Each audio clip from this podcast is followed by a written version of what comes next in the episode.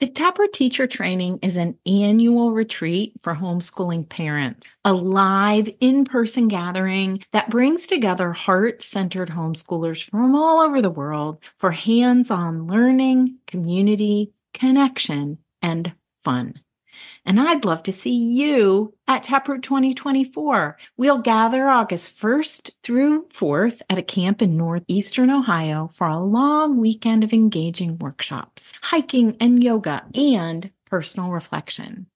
Taproot gives everyone a chance to experience and practice singing, painting, and building main lessons in order to foster a deeper understanding of the hands on Waldorf inspired approach. A team of experienced homeschoolers offer guidance rooted in each of their family's life to help bring you more joy to yours.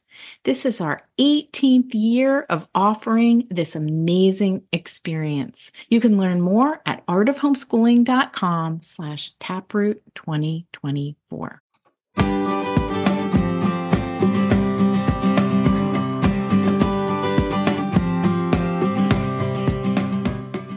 You're listening to the Art of Homeschooling podcast, where we help parents cultivate creativity and connection at home. I'm your host, Jean Miller, and here on this podcast, you'll find stories and inspiration to bring you the confidence you need to make homeschooling work for your family. Let's begin.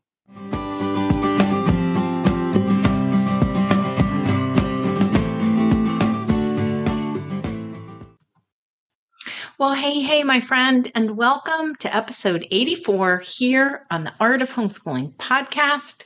Today, I want to talk about a very important distinction, a misunderstanding we've all had at one time or another, and that is scrolling is not the same as planning. I just think we need to name it, call it out here. So, social media wasn't even around when I was homeschooling elementary age kids. I have three now grown kiddos, and we started homeschooling in the 1990s. So, yeah, social media wasn't around. It wasn't even a thing, and the internet wasn't anything like it is today. We didn't Google things back then. So, you might be wondering, how did I find out what main lesson subjects to teach? Or how did I discover what books or resources other homeschoolers used for block topics like Norse mythology or ancient civilizations? The answer is word of mouth. That's right. I asked other homeschoolers or teachers, and I found a mentor. Also, in probably about 1993 or 94, Rahima Baldwin started hosting Waldorf homeschooling conferences in Ann Arbor, Michigan once a year.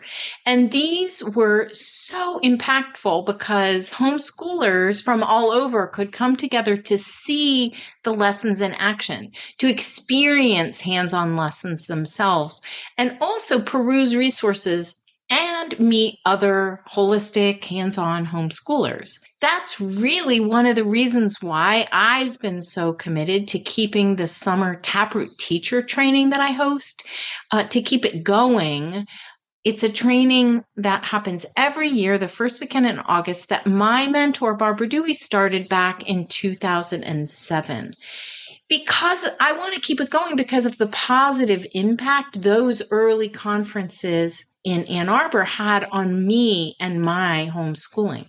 In those early years of my family's homeschooling journey, I talked to other homeschooling moms, parents, and hear how frustrating it was to have to figure this homeschooling thing out from scratch. Even curriculum specific to homeschoolers, that was hard to find back then. So we banded together and shared as many ideas as we could. But today, I actually think we have the opposite problem. There are so many resources out there. And my observation is that it keeps us homeschoolers in a perpetual state of searching. And then we keep thinking, oh, well, maybe I'll try this thing over here. Or no, I'm going to go try this thing. So we keep switching our approach and our resources. Finding resources and curriculum for Waldorf inspired homeschooling can be challenging, I know, but I would venture to guess that we all have bookshelves full of books and possibilities. There's nothing wrong with this at all, but I would also venture to guess that those all those resources and curricula might not be giving you exactly what you're looking for. Oftentimes we continue searching even after our bookshelves are full. I can tell you right now that what we are searching for is not the perfect curriculum or even the just right story or song or poem. What gets muddled into all of the searching is something that I think is far less tangible. For starters, the perfect curriculum doesn't even exist.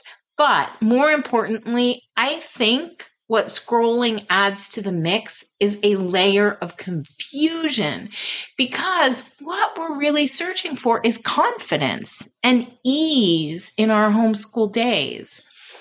You know, we don't want to struggle. And somehow we've allowed ourselves to believe that the right curriculum or the perfect book will alleviate these feelings of struggle. So we keep searching. We continue scrolling. Today, I want to share with you my thoughts after 25 plus years of homeschooling. What we really need to do is limit the scrolling and searching so that we can just get on with the lessons and learning. The truth is that limits can be our friends here are just a few ways to invite limits and boundaries into this whole process. The first is try setting a timer when searching for a specific resource for an upcoming lesson. Then, when the timer goes off, you're done searching and then use what you have or what you've discovered. Two, ask a question for advice on a specific topic in just one group or of one friend instead of multiple places at once. And then just make a decision for how to move forward.